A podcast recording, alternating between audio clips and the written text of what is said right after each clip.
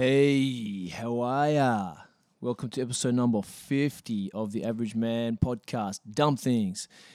Man, how good's Paul Kelly? Hey, I thought about playing the Leica version that Briggs and Trials of AB Original did, where they got Mr. Paul Kelly in to perform that with them. They had Paul Kelly and Dan Sultan, and it was a pretty damn sweet version of it, but I thought, you know, the classic is good enough. People will appreciate that. And they played that one out because, yeah, he performed a couple of tracks at the AFL Grand Final yesterday. We'll get to that soon. Let me do my shout-outs quickly, and then we can move on into this podcast. Number 50, the big 50. As always, I'd like to do my shout-outs to Two-Way Hire Services, family-owned and operated two-way radio supplier. They're down in Perth, but they ship up here to the Pilbara, man, so get hold of them. They do your handheld radios, CB radios for your vehicle, antennas, all that kind of shit. They do hiring as well as retailers also. So, yeah, check them out on twhs.com.au or on Facebook and Instagram. Also, big shout-out by Captured by Carlos. I had the man Carlos on last week. We had a pretty good yarn. That was a good episode back down south. That was called number 49. So go back and check that one out if you want to have a listen to that. And Carlos is a local photographer who's doing some cool shit around town, man. Real busy dude, a lot of energy. So, yeah, go check that podcast out if you want to hear from him yourself. Also, shout out to PCC Productions, Brad Holder and the team over at PCC Productions. They're the audiovisual specialists up here in the Pilbara. They're the guys that make the live events, the music events, and all your heady cups and marble cup days and, you know, big functions where they need audio equipment, all that kind of shit. They're the guys that make all that stuff happen. So go check out PCC Productions, man. Yeah, Facebook, Instagram, their website, same kind of channels as usual. Shout out also to Ibs and Kate from Ironworks Gym. They're a functional fitness gym over this side of town here in Port on Anderson Street. Yeah, they do Olympic weightlifting, powerlifting, gymnastics, plyometrics, cardio, sort of a bit of CrossFit-style training. They do classes starting at like 6 in the morning all the way through till I think the last class is 6 in the evening, so plenty of chances to get over there and pump it out with those guys as well. Shout-outs to Pilbara Adventure Riders, Healthy Warriors, shout-outs to Tellian Designs, Shafted Spearfishing, yeah, just everyone around the community who's... you know, been on the podcast, Jared Goyen from Northwest Muay Thai, the crew over at Life and Soul, Carly Orr and all the crew over there, and F45, yeah, shout out to everyone who I've sort of been on the podcast and who's involved in the little community here and supporting us as well. So big shout outs. Trying to move these along a little bit quicker. I've had some feedback from people saying, come on, the shout outs are taking too long. So yeah, I'm trying to just pump through them a little bit quicker and keep shit moving. But that's them done for today. So that's it. It was 4 minutes 30, and about a minute and a half of that was songs. So I reckon that's pretty good, mate. 3 minutes of shout outs. We can all live with that, eh?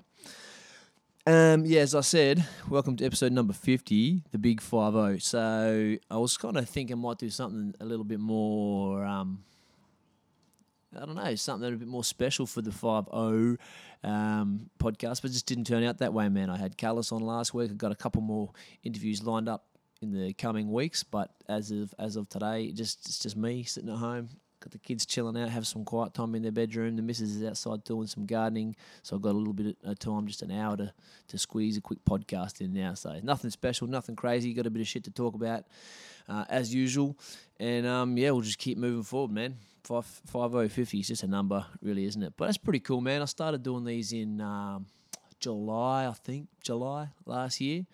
Try to be fairly consistent. Obviously, I've only got 50, and there's been more than 50 weeks in that time period, so I haven't done one every single week, but I have tried to stay fairly consistent. You know, holidays and sometimes life gets in the way and I miss a week here or there, but I really do try and pump them out pretty consistently. So I'm good, man. Happy to get to 50. I feel good about that. Yeah, man, and just going to keep on moving forward, you know. We're a year, sort of 15 months in, I guess.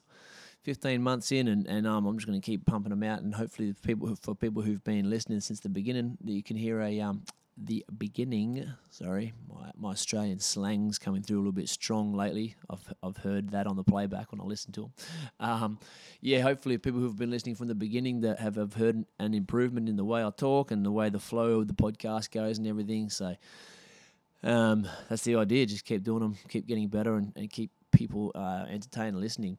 If you are listening today, g'day, how you going? Maybe you're listening during the day, maybe you're listening at work, maybe you're driving, maybe you're on night shift. I know I've got mates that listen to this on night shift sometimes, so if I'm your companion getting you through a long, boring night tonight, well, how the fuck are you? What a brilliant voice to be listening to at fucking 2 a.m. in the morning, trying to get through the nightmare part of your night shift, eh? Anyway, hey man, I'll cover a few current and local events and just fly on from there. Like I said, it's just me just talking today, so just talking. There goes my Australian slang again. Just me talking again today, so nothing too crazy or whatever. You know, no specific agenda. Just having a bit of a yarn and a catch up. So. We had the big grand final yesterday, AFL Grand Final. It's not my grand final. I'm an NRL fan for anybody that knows me and's been listening for a while. But, you know, it's still a big event, a big deal. And I try to watch finals football and always try to watch grand finals. And any sort of sport up at the top level, I'm pretty interested in just seeing where we're at with that and what the athletes are like at that level. Grand finals can be kind of a bit hit and miss, can't they? Like, sometimes you do get the two best teams in the competition who make it all the way through to the end, and you get a really epic battle, and they're the teams that everybody knows should be there. And sometimes you get a team that was, you know, good enough to make it there, obviously, but maybe not the best team in the league, and they kind of get rolled over by the other team. And I think that's a little bit what happened with GWS and Richmond yesterday. Hey, sort of, it was a bit of a tight first quarter, low scoring. You know, I guess it could have gone either way in the first quarter, and then near the end of that quarter, Richmond started putting a few points on, and from second quarter on, it was really just all Richmond. Hey, they just started putting points on, and GWS just seemed to be a bit stunned. They didn't know what to do. They didn't change gears. They didn't start playing different style of football or anything, you know, and I guess the frustration and all that started compounding after a while, and they looked a little bit like a deer in the headlights and just did nothing. They just got rolled over. So for me, if you're a Richmond fan, that's probably, you're probably happy to see that, you know, see your favourite players and your team putting points on and getting closer and closer to the premiership. But for the casual fan like myself, it's pretty boring to watch a team just get rolled over like that. It's not really even a tight game of footy. So yeah, didn't really do it for me.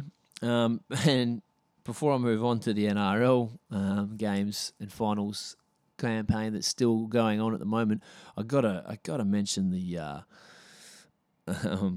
music, pre-game music set up at the AFL.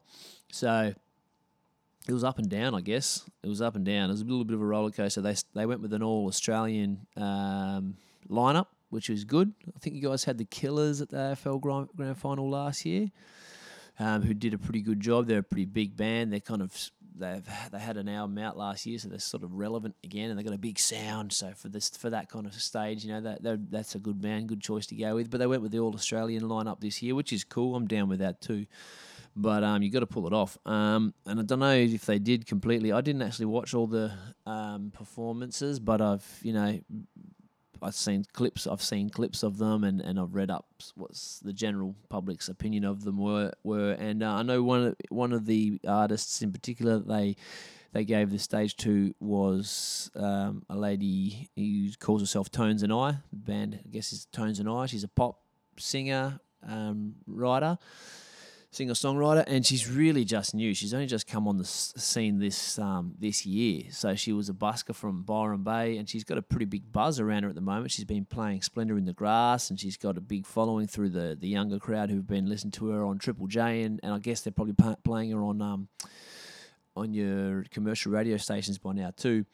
But it might have been a case of a little too much too soon for old love, because...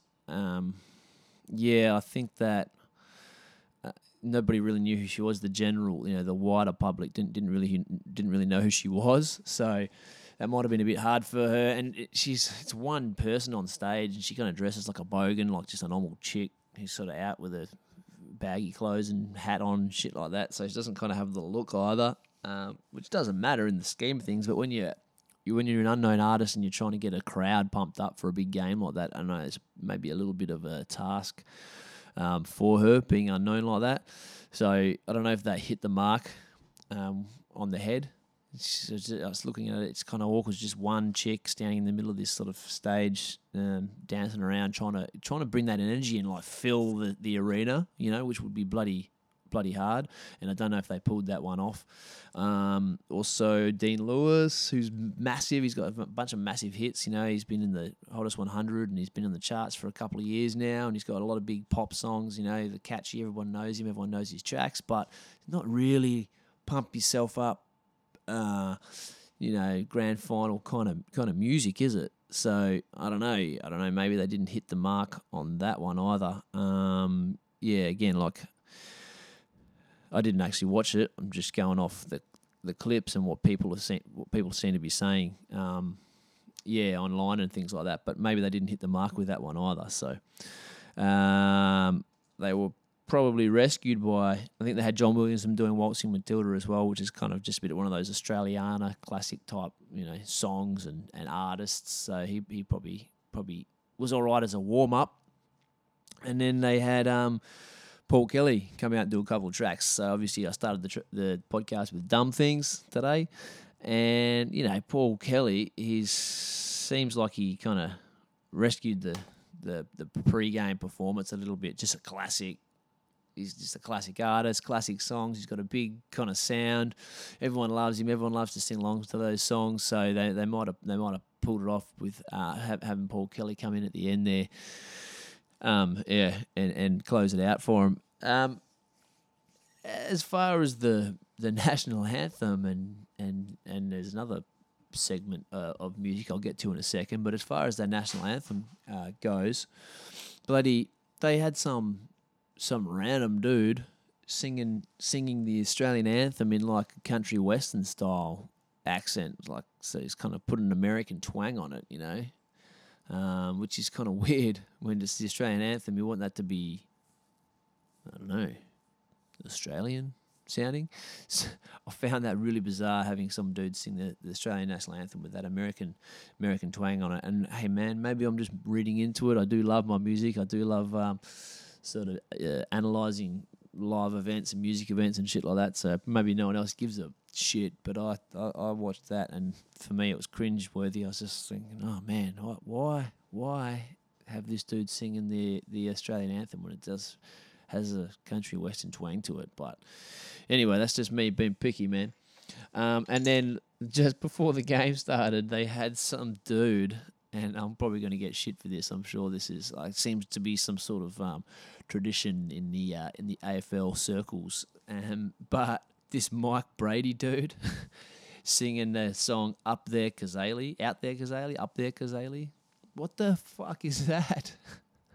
Well, I was gobsmacked about how just terrible that was. That whole song, just everyone singing along. Up there, Cazaly, out in the crowd. What is that shit? Is that something you guys do every year, or is it like some classic footy song or something? That was just terrible. What's a Cazaly?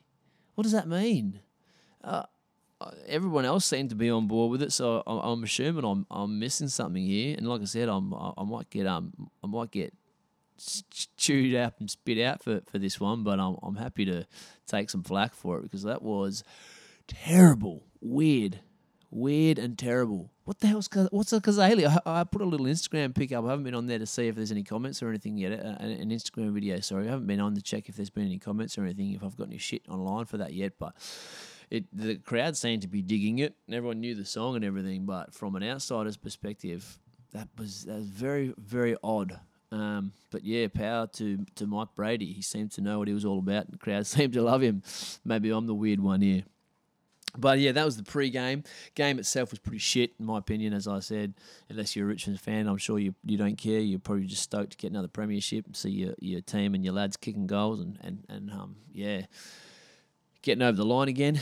Pretty disappointing if you're a GWS fan, but you know, you made it to the big show, and you had a chance to get over the line, and it is what it is. at the end of the day, I guess. But, yeah, it wasn't my game, but I watched it anyway, and now that's done. Moving on with the NRL.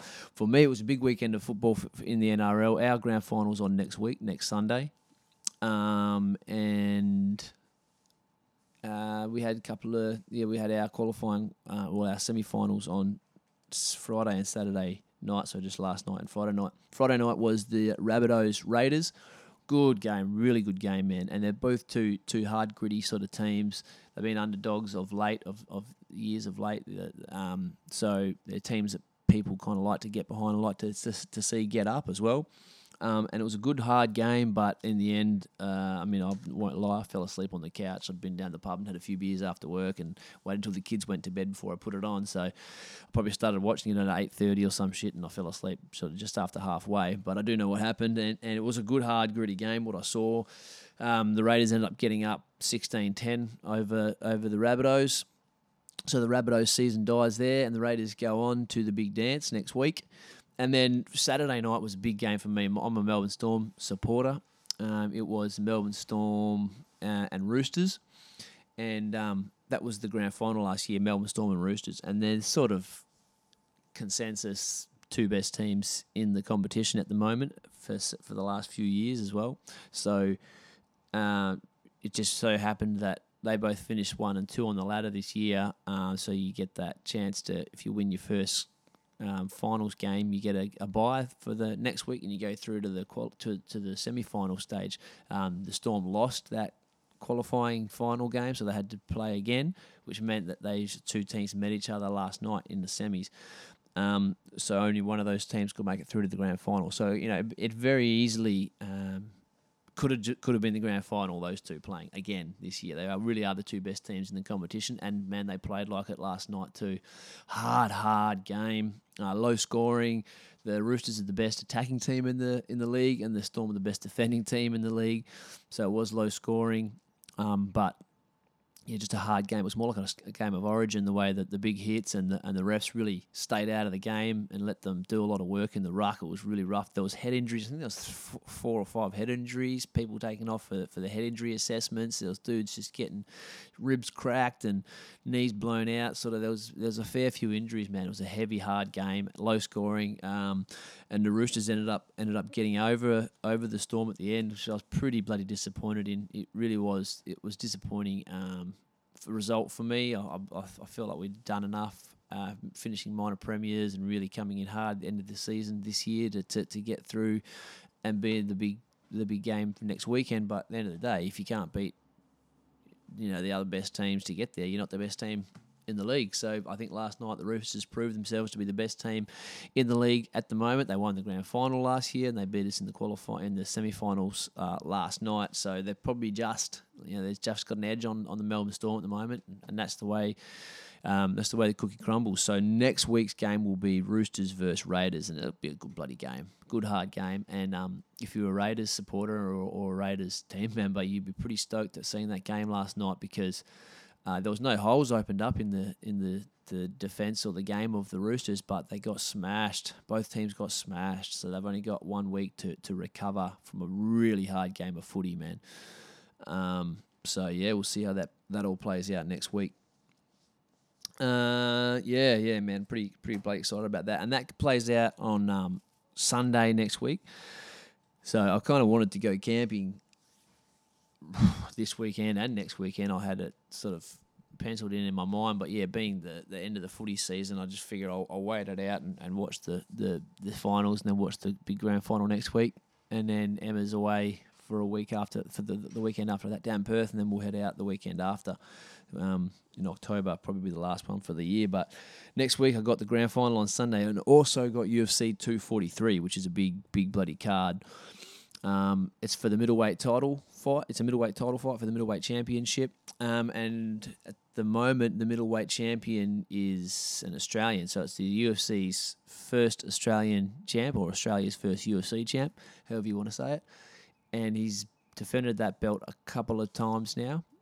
And Robert Whittaker is his name. He's a Kiwi-born Australian. So he's born in NZ and raised in Brisbane over on the East Coast there, and but he's, you know, he sort of respects both, you know, Australian and New Zealand heritage, but I think he sort of is calls himself Australian. He's more billed as an Australian fighter fighting a New Zealand born Nigerian fighter. So no, I'm not sure if he's born, but Adesanya, Israel Adesanya, is who he's fighting for the middleweight belt, and he's actually the current interim champ because Rob Whittaker was injured and couldn't defend his belt last time around, so they fought for an interim belt.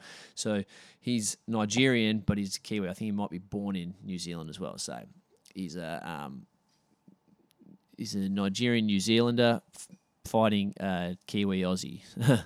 So it's a big fight for It's a big fight for the UFC in general, and it's a big fight for the Aussie and Kiwi fans too. And that's going to be held over at Etihad Stadium in Melbourne, where they've had some big fights in the past, man. So I'm pretty pumped about this. These guys are, as I was just talking about the NRL sometimes and the AFL, sometimes the two best teams don't end up making it to the final dance. Well, this is a case where these really are the two best middleweights in the world right now. Which is, again, man, sometimes you don't always get that. Sometimes someone gets injured, someone gets hurt, someone gets knocked out in a fluke fight or whatever. Not a fluke, but somebody gets knocked out by someone who's probably not as good as them as an all-round fighter, and you get someone who's not ready to take on the champion in a championship fight. This is not that kind of fight. Adesanya is the real deal, the last Stylebender, as he calls himself.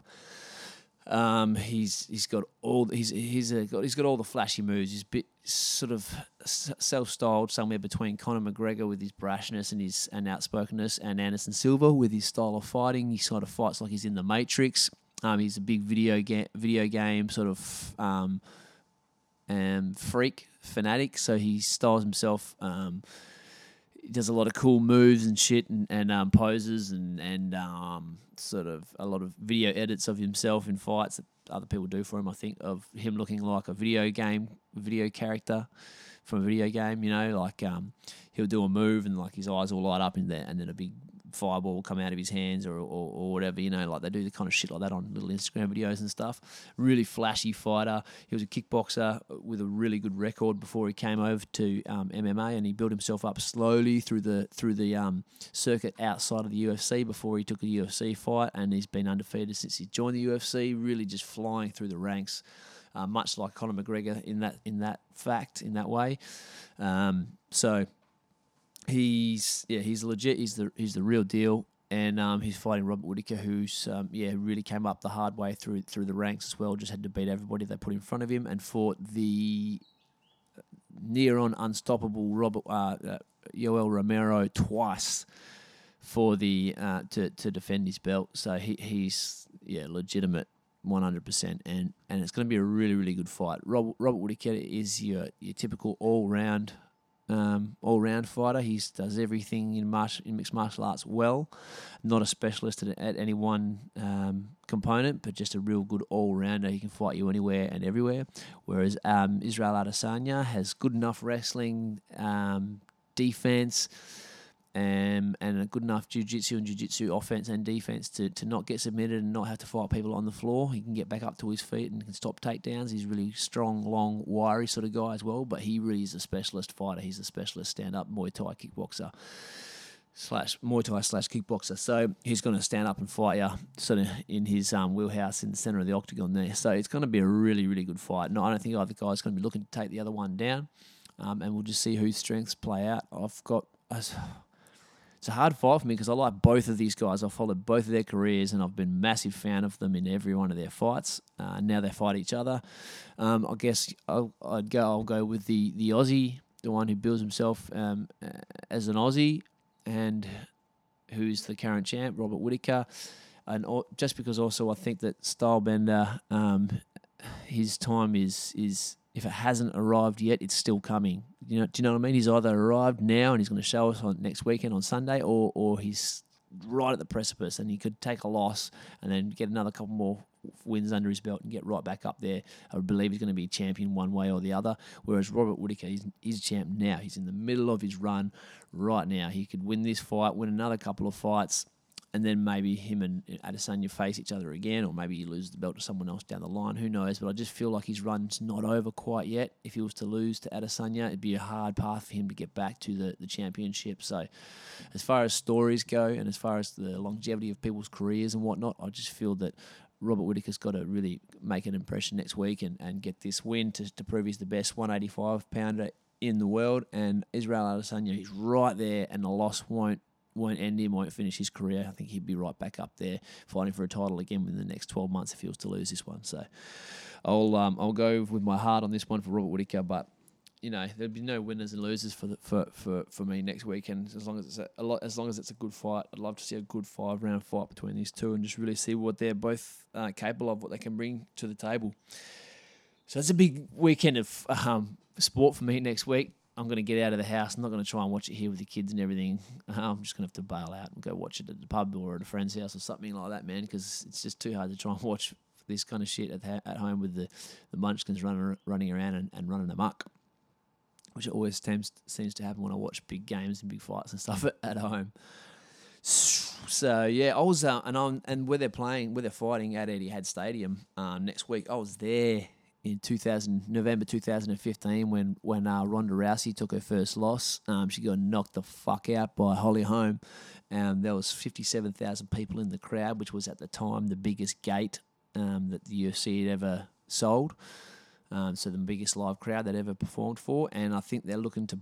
It's still the record now, and I think they're looking to beat that record the next weekend when the Aussie and the Kiwi fight each other over there in Melbourne. So they're hoping to beat that 57,000 mark. I think capacity is about 70,000 there, so that should be pretty interesting. And man, when Ronda Rousey got knocked out, it was fucking just amazing, because everybody thought she was going to run through Holly Holm like she had every single one of her other opponents. She was undefeated. She looked unbeatable. She looked unbeatable. She looked unbeatable, invincible even, you know. And the weird vibe that goes on when you're at a UFC fight, because you don't hear the commentary. I think that you can get yourself a headphone set that tunes into the commentary box, but we didn't have those.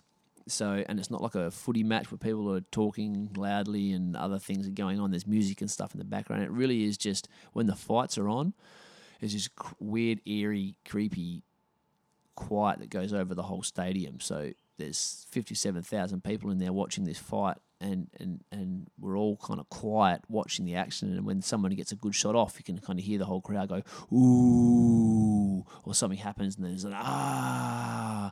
You know, there's these kind of noises that refer to the action that's going on down in the octagon, and not much else. It's kind of weird.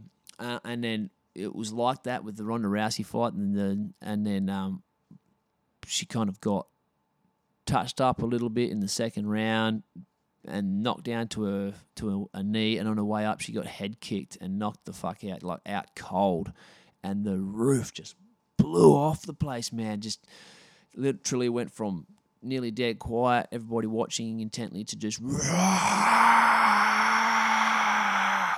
everyone up out of their seats. Myself and Ems included, we're all looking around at each other like, oh my gosh, did you see that? People got hands on heads. Some people were cheering because they hated Ronda Rousey and screaming, and just chaos ensued, man. It was absolutely insane. Such a great atmosphere, such a great feeling to be there. And even though I was a massive Ronda Rousey fan, I was there for history. I was there when Ronda Rousey got knocked out, the very first loss of her career, man, and it was bloody insane. And the way that it goes, just being dead quiet in there to just the roof exploding off the place was really something else, man. Hey, it was really cool. So, yeah, hopefully they can replicate some sort of vibe and some sort of historical event there next Sunday. What else we got going on, man? I guess I'll go over the liquor restrictions quickly. Everybody's been buzzing about the new liquor restrictions in town. I had a yarn to old mate down at the Woolworths Bottle-O on Thursday, I think it was. Just asked what the deal is, what the new restrictions are, and to be honest, it's not really anything too crazy. I think you can now only buy one carton of full-strength beer along with your other purchases, so you can still buy beer and then some wine or beer and some spirits or whatever. But or a full carton of full strength and a carton of mid strength, but there was a loophole where you could buy a carton of full strength beer, and then I think if it was an international beer, you could buy two cartons of full strength for some reason.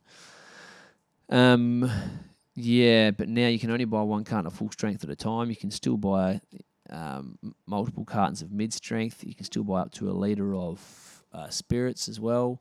And the other main change will be the wine. You can only buy three bottles of wine at one time, so you can't go in and get the six-bottle deals straight off the shelf anymore. Three bottles of wine at a time. That's probably the one that will affect us the most. We can't go in on once a week and just stock up and buy six bottles of wine. I have to go and buy three bottles one day and three bottles the next if I wanted to do it that way, which meant it's not really major. It's not going to change my life at all. It's again, I've given my opinion on liquor restrictions in town a couple of times on this podcast, and what I think about them. I think they're hypocritical, and I think it's backwards and a bit and insulting, and also there's a weird discriminatory factor there going on that they try and hide by putting a blanket restriction over the whole town. But the whole thing's weird. But as far as my actual life goes, and it's not really going to make a difference to me, man. It's not going to change the way I do things or anything like that. So, like I said, you just need to plan it out a little bit better. There's still a form you can fill out, either online or you can get a hard copy from them at the store there, and you can send it through. So if you wanted to buy a bunch of piss for an event party or a wedding or a function or whatever it was, you can fill out this form, send it through, tell them what your order's going to be. I think you need to do that 2 days in advance or something along those lines, 2 or 3 days in advance, and then you can go in and you can stock up on your alcohol like you normally would. So, yeah, again, if you've got a work party or whatever it is on, you can still do that. You just need to email them through a form prior, and they give those details to the police. So, yeah, a bit weird, man, but again, it's not going to change your life. Change your bloody life. Don't let them fuck with you. Don't let it get to you. Just it is what it is. We move on. They're treating us like children, yeah, but you know that saying, don't sweat the small stuff. I would put this down as in the scheme of things, the small stuff. So yeah, whatever. We'll just keep moving on.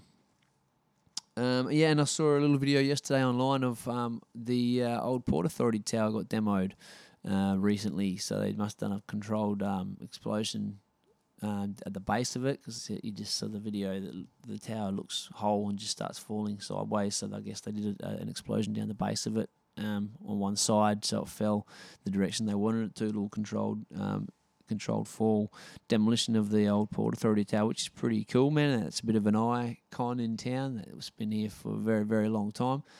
You obviously got the new Port Authority tower now, the new bigger and better one. But yeah, they've they blew up the old one on the, I think maybe, I don't know if it was on the weekend or if it was the last few days, might have been yesterday. But they've done that recently, and that old girl's no longer. She's been dropped, so that was pretty cool as well, I thought.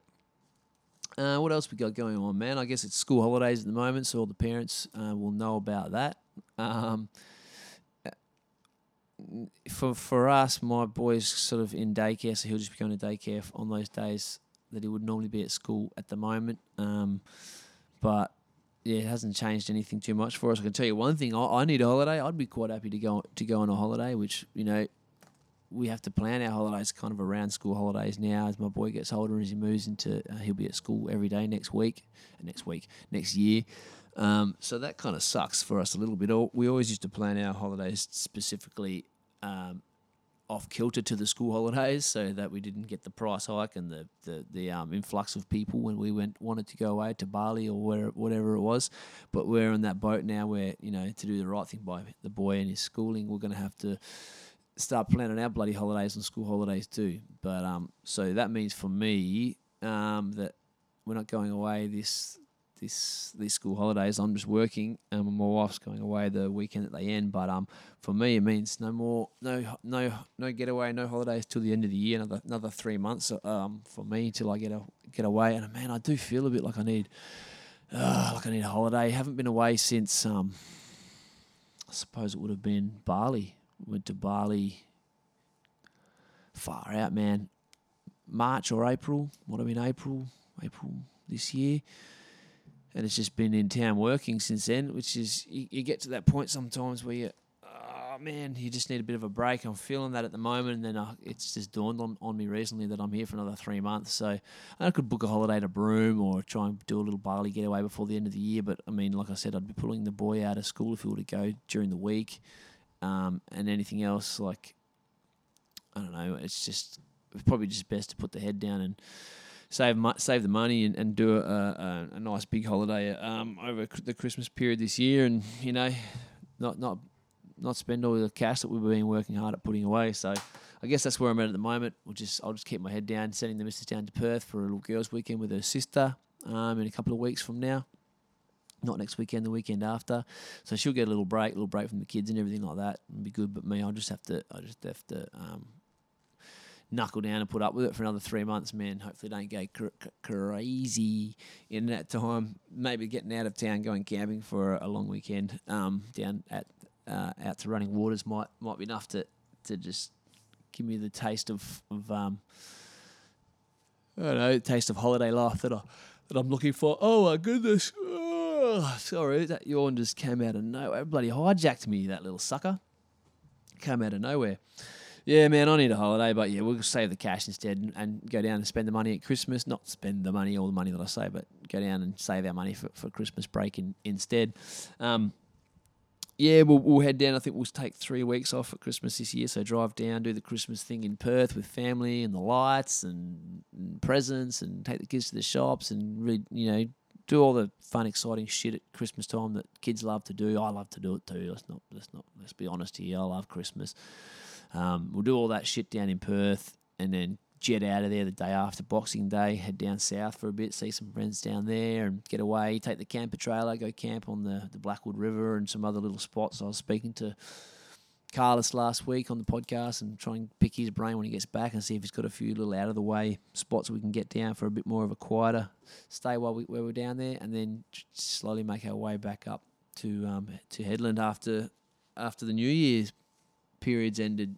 So I might even take our time and come back up through Kalbarri and Exmouth and shit like that, see how it all plays out. But, yeah, get a bit of use out of the camper trailer and do it a little bit cheaper this year, and, yeah, probably do a Bali holiday February, March or something instead. And that's going against what I said about taking the boy out of school, but we'll do it once as a once-off. Yeah, it'll probably be the only holiday we do. There'll be, I don't know, we've got a couple of little holidays planned for next year, but they'll be on school holidays. I'll do it once next year. I might take him out for a holiday, like end of February, start of March, something like that. Get away for a sneaky little trip just to keep our sanity intact.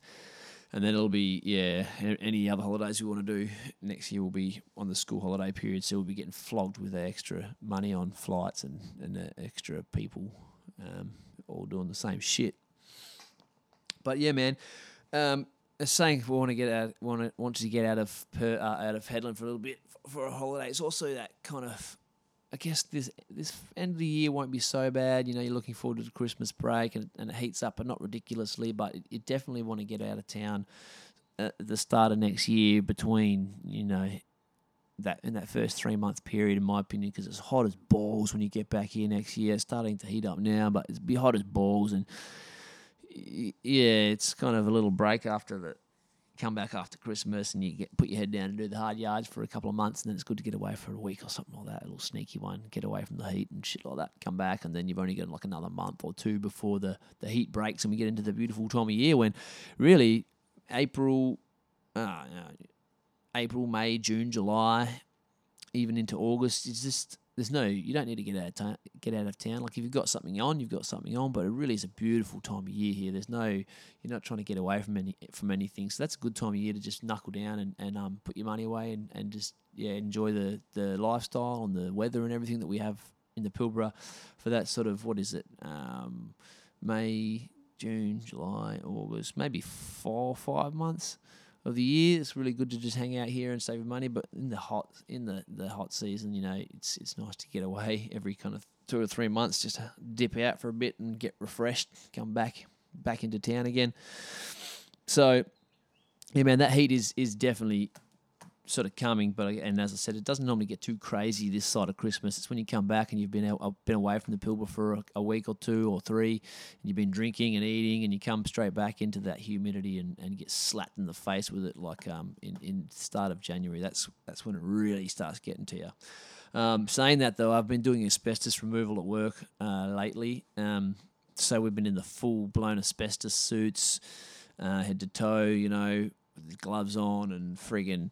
The new P3 masks that we have to wear now, not just the little P2 mask, but it's a P3 respirator thing. So it's like this silicone mask that's stuck completely to your face, completely sealed to your face, man, with filters in it and shit. And after wearing that for half an hour to an hour in an asbestos suit out in the sun, it starts like you can feel there's a puddle of sweat in the thing, man, like sloshing around. You can feel your own sweat like splashing against your lips and stuff. It's fucking disgusting, man. It's not good. Each time you have a break, you have to stop, completely derobe, dispose of your contaminated overalls and gloves, and then, you know, get cleaned up before you head out of the decontamination zone to go have a drink. So you kind of stay in there for as long as you can because it's a hassle derobing and everything. And then, man, taking that mask out and pouring sweat out of it, giving it a rinse out, wiping it all down with a towel and shit like that, and before you stick it back on and get back in the suit and go out and cook yourself again. It's pretty bloody gross, man. And we do all this work. We look like friggin' HazChem fucking workers with the mask on and the full sperm suit zipped up and all the PPE, and then we throw it in double plastic, wrap it. So we double wrap everything in plastic, tape it all up in the back of the truck, take it out to the tip. Everything's full fucking, you know, going above and beyond to make sure no asbestos escapes and there's no contamination outside of, you know, the area we're working in. Then you get to the tip and they just tilt the truck up, tip the fucking thing in the dirt, and the loader just pushes it into a big hole and all the plastic fucking splits open everywhere, and it's just, the whole thing's a fucking joke. It's ridiculous. The amount of work we go to on our end, then you just get to the tip, and it's just, yeah, literally throw it on the floor, push it with a loader into a hole. It's like, okay. No one's looking out here, I guess. I guess that's the fucking thought process behind all that. But, yeah, so you definitely feel the heat when you're doing that kind of shit, pumping the electrolytes back in your body and shit, because you're just sweating out all your minerals, man, all your salts and minerals. You can't just drink water, like literally the potassium and the sodium and all that shit's just fucking just pouring out of your skin. So that's been my life for the last week or two. Let's think, fuck, most of it's done for me at the moment. I'm back onto the rebuilding stage of things, which is good. But, yeah, you got to do that. Oh, man. It's horrible, that P3 mask. I don't wish that on anybody else. The new standard with the big boys. New BHP standard P3 fucker masks. Anyway, man. I'll have a quick yarn about the Black Keys before I wrap this up. The Black Keys dropped an album a couple of weeks ago. I actually wasn't aware this was coming out, and I didn't play it on Triple J or anything, so I kind of got blindsided by it, and I just heard the Black Keys on the Joe Rogan Experience podcast last week talking about it, so that was pretty cool, man. They had a good yarn on the podcast, talked about everything. They were on there for 3.5 hours, talked about their new album, their style of playing music, how their band started. They talked about the music industry a whole lot, which was really cool. Pat, I can't remember his name, but Pat from the Black Keys. So he's the drummer, and he really just talked nearly the whole time. I always thought that Dan Auburn, who's the singer and guitarist, was sort of like the maybe the brains or the driving force behind the band, but Pat just does all the talking, man. Like, you know, he's a drummer, but they write the music together. Very much is a collaborative effort between the two. And it's just a two-piece, the Black Keys, guitarist and a drummer, and they do tour with other artists, with other musicians as well to fill their sound out. But that's how they've started. That's how they were for years and years and years. And it was a really interesting chat hearing them talk about the music industry and how it is today and how record labels really bend people over backwards and fuck you over and how it's harder for kids to break through these days. And now that the record labels do 360 deals, which means because they're not making as much music on album sales and shit like they used to in the old days, in the 90s and whatnot, they sign you to a 360 deal, which means they get a piece of your record sales, a piece of your touring sales, a piece of your ticket sales, a piece of all your merch that you do, which is where the band make their money on merchant and ticket sales and concert ticket sales. So yeah, and they were talking about the way the music industry is, how it's driven by 14-year-old boys and girls who listen to things on SoundCloud and whatnot, and yeah, there's a real weird thing going on in the industry today, which is why you hear all these sort of SoundCloud rappers and shit who've got 1 million followers on Instagram and stuff, and you hear their songs getting played, and it's not very good, and then there's no longevity in these bands because the fan base is so fickle, because they're just young kids, and the way they get their music, they get it for free, and they listen to them for a while, and it's on to the next thing. They're not loyal like fans of the Black Keys have been built up over years and years of albums being released and just doing the same thing that they do, and they really build a long sort of reliable fan base up, and also that those metrics of SoundCloud listens and Instagram likes and all that kind of shit that doesn't actually pan out into ticket sales and longevity in bands' careers either, because you're talking about 13, 15-year-old kids who are really the driving force behind those metrics, and they don't buy tickets to concerts and shit like that. So, yeah, really interesting chat, man, and it was cool hearing them about how they came up the old way as a band, just playing gigs, slightly bigger gig, getting offered record deals, turned down, I think, 3 or 4 deals when they were nobodies, which was ballsy of them, till the right deal came along, and really just keeping ownership of their music and doing things the old school way and where it leaves you as a band, whereas now that they still have control over all their music. They never had to change the way they did things because they were always in control of the end result. And then the difference between that and someone who gets signed by a record company who really have the final say on what your music sounds like and what you put out and how many albums you put out and how it's mixed and all that kind of shit. So, yeah, there's a lot of shit that went on in that conversation. It was a really cool one, good chat. Go check that one out as well if you're interested in that whole side of things. That Pat from the Black Keys really has a lot of insight into the music industry. And their latest album's great, man. It's a bit of a honky-tonk /rock kind of bluesy album. First album they've put out in 4 years. And you can tell they're still doing what they want to do. There's a couple of catchy hit kind of radio type play songs on there. And there's a couple of songs that you can tell they don't care about if it's a moneymaker or if it's what the popular culture want to hear at the moment. It's just them together jamming and making music, and they haven't changed from that formula for the whole way through their career. So that's cool to hear and really refreshing, man. And to know that that's still out there and still happening. But yeah, man, that's about it. It's called Let's Rock, that album, by the way. First album in 4 years. I highly recommend you go check that one out. Good, just rock, sort of bluesy, yeah, style album. And that's about all I got to say today. I didn't think I'd get through 49, nearly 50 minutes of talking today, because like I said, I had no actual agenda, just a few dot points written down to kind of peruse and browse over, and I hope it was interesting enough. And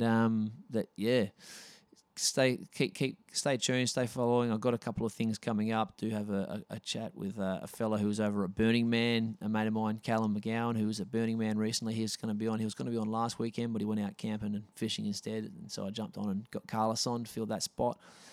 And yeah, he'll be on soon. He's a wild man. He's going to have some wild stories. Probably him and his missus will come on and have a chat. That'll be happening very soon. And then the boys from Shafted Spearfishing, who are currently over in Cairns for their 30th. Zam and Lukey's got their split 30th. They're over there diving and going chasing some dogtooth tuna. So we'll see how they go. Hopefully they come back with some good stories and a good yarn. We'll get them on and have a chat too. So... and whenever Nathan Grock gets back from his Ironman contests over in Europe, I'll get him back on for a chat. Just keep it on rolling, man. I spoke to Jared Goyen yesterday or a couple of days ago, who I had on a couple of weeks ago from Northwest Muay Thai. When I had him on the podcast, he wasn't sure who his opponent was going to be, and he says he knows who it is now. And if you listen back to that podcast, we were talking about how he probably doubts he'll ever get a chance to fight a Thai because of his size. He's sort of like 80 kilos. All the Thais are quite smaller than that. They're smaller people than the Westerners in general. But turns out he's fighting a Thai, a big Thai. Big Thai, about the same size as him, who's a southpaw as well. So it's going to be a hell of a ride for him. I think he's excited about it. I think he knows he's got a big challenge ahead of him. So we'll be following his journey as well. And, hopefully he gets the win in that fight, or at least get some good experience out of it. So I'll keep posting and stay up to date with that fight and how he's training and everything's going too. But, yeah, he knows who he's fighting. He's fighting a Thai. So whether he wins or loses, I guess at least he gets to have that experience, which he didn't think he was going to have, being the size that he is. So that's cool, man. So, yeah, thanks, everybody, again for listening. If you like the podcast, like it and share it, man. Help me get it around and get more listeners and shit on board. That's all I got to say for this week. I'll be back next weekend and, yeah, hopefully we'll have another guest on for a chat. Next time round. All right, take it easy. Average Mad Podcast, episode number 50. Dumb Things. Over and out. Peace.